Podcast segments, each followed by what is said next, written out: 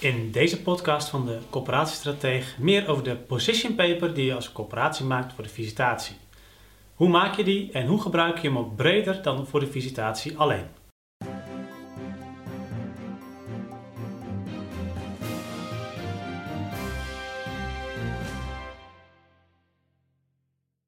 Nou, een position paper maak je dus in eerste instantie voor de visitatie van je coöperatie.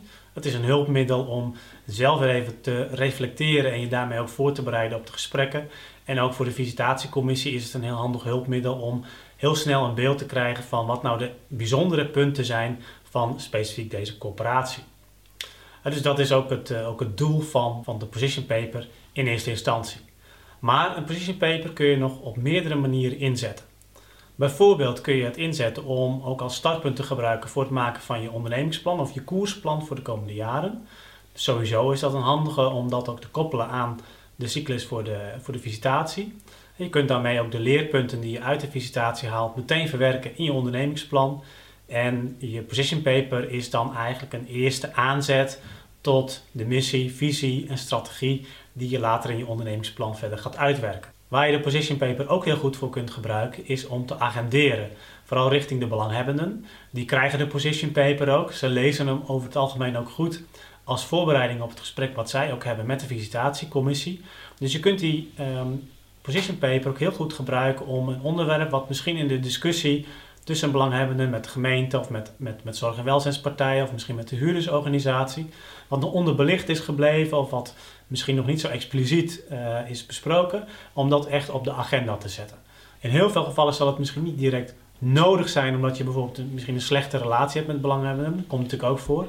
Maar uh, in heel veel gevallen is het toch wel heel zinvol om bij een drukbezette wethouder of een drukbezette bestuurder van een zorgorganisatie een bepaald thema toch eens wat specifieker tussen de oren te krijgen en um, daar wat uitgebreider over te kunnen praten. En daar kun je die position paper dus ook voor gebruiken. Nou, hoe ga je nou aan de slag met zo'n position paper? Kijk als eerste waar je vandaan komt. Uh, en dat is natuurlijk een van de belangrijkste onderdelen van een visitatie, om ook terug te kijken en juist daarvan te leren. Dus kijk ook naar het vorige visitatierapport. Kijk wat voor verbeterpunten daarin werden gesuggereerd. En kijk wat je daaraan hebt gedaan als coöperatie in de afgelopen vier jaar. En schrijf dat ook, beschrijf dat ook in je position paper. Dan is een belangrijk onderdeel van de position paper, waar sta je nu? Dus wat heb je bereikt? Eh, welke maatschappelijke resultaten heb je bereikt in de afgelopen jaren? En waar sta je wat dat betreft nu? En welke opgave heb je dus ook nog voor je? Hè? Dus welke missie heb je op dit moment? Welke visie heb je op dit moment? En welke speerpunten heb je op dit moment om de opgave zoals die er nu ligt voor de komende jaren ook aan te gaan? Uh, en stip daar ook vooral de lokale context uh, aan, die natuurlijk juist van belang is om ook voor een visitatiecommissie te snappen waarom je als coöperatie doet wat je doet. En die ook naar belanghebbenden toe um, goed is om nog een keer aan te geven en te benadrukken wat je ook anders doet dan collega-coöperaties.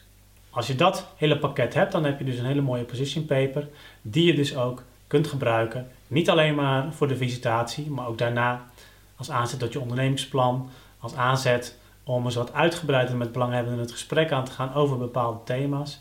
En um, ja, laatste tip daarbij is dat je dus ook altijd in de visitatie, ook de visitatiecommissie kunt vragen om specifiek naar een aantal thema's te vragen op het moment dat zij in gesprek zijn met belanghebbenden. Zo kun je ook al, al, de commissie inzetten als een soort van derde partij om al dingen te, uh, te sonderen, dingen uh, uit te vragen, om te kijken hoe belanghebbenden daar naar kijken.